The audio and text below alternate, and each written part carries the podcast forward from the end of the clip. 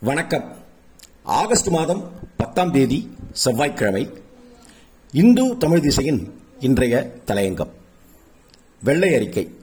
நிதி பிரச்சனைகளுக்கு நல்ல முடிவு கிடைக்கட்டும். அரசு நிர்வாகம் வெளிப்படைத்தன்மையுடன் நடப்பதை உறுதிப்படுத்துவது என்பதை தாண்டி நிலைமை மோசமானதற்கு தான் காரணமில்லை என்பதையும் அதை சீர்படுத்துவது எளிதாக இல்லை என்பதையும் எடுத்துச் சொல்வதற்காகவும் வெள்ளை அறிக்கைகள் பயன்படுகின்றன. தமிழ்நாடு அரசின் அதிகரித்து வரும் கடன் சுமை குறித்து வெளியாகியிருக்கும் தற்போதைய வெள்ளை அறிக்கையும் அத்தகையதே. இருபது ஆண்டு காலமாக தொடர்ந்து தமிழ்நாட்டின் கடன் சுமை அதிகரித்து வருவது இந்த அறிக்கையின் வழியே தெளிவாகிறது. அதே நேரத்தில் பெருந்தொற்று காரணமாக அரசின் வருவாய் குறைந்து சுமையின் அழுத்தம் அதிகரித்து வருகிறது. இதையும் கவனத்தில் கொண்டே வெள்ளிக்கிழமை தாக்கல் செய்யப்படவிருக்கும் இந்த நிதியாண்டுக்கான வரவு செலவு திட்டத்தின் நிதி ஒதுக்கீடுகளை மதிப்பிட வேண்டும் என்பதுதான் வெள்ளை அறிக்கையின் நோக்கமாக இருக்க வேண்டும்.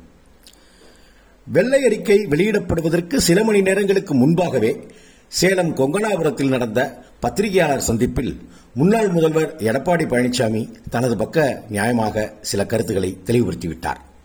அவற்றில் முக்கியமானது தமது ஆட்சி காலத்தில் மின் கட்டணம் உயர்த்தப்படவில்லை என்பது.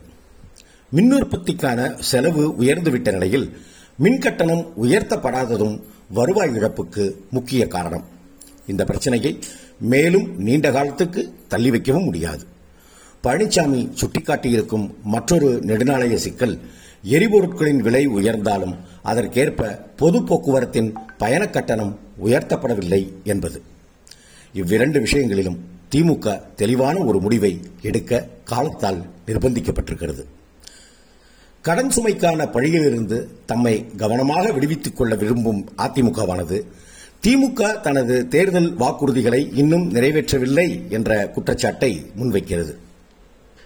இன்றைய நிதி நிலையில் பெட்ரோல் டீசல் விலை குறைப்பு சாத்தியமில்லை. புதிய திட்டங்களுக்கும் பெரிதும் வாய்ப்பில்லை.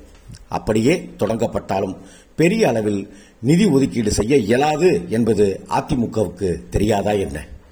அரசியலும் நிதியியலும் இணைகோடுகள் இரண்டும் ஒன்றாக சேர முடியாது.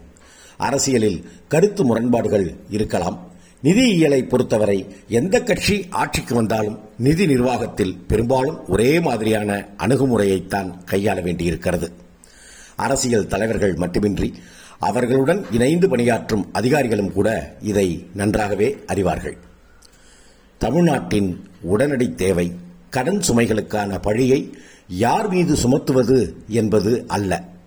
அரசுக்கு புதிய வருவாய் வாய்ப்புகளை எப்படி உருவாக்குவது என்பதும் அதை எப்படி திட்டமிட்டு செலவிடுவது என்பதும் தான்.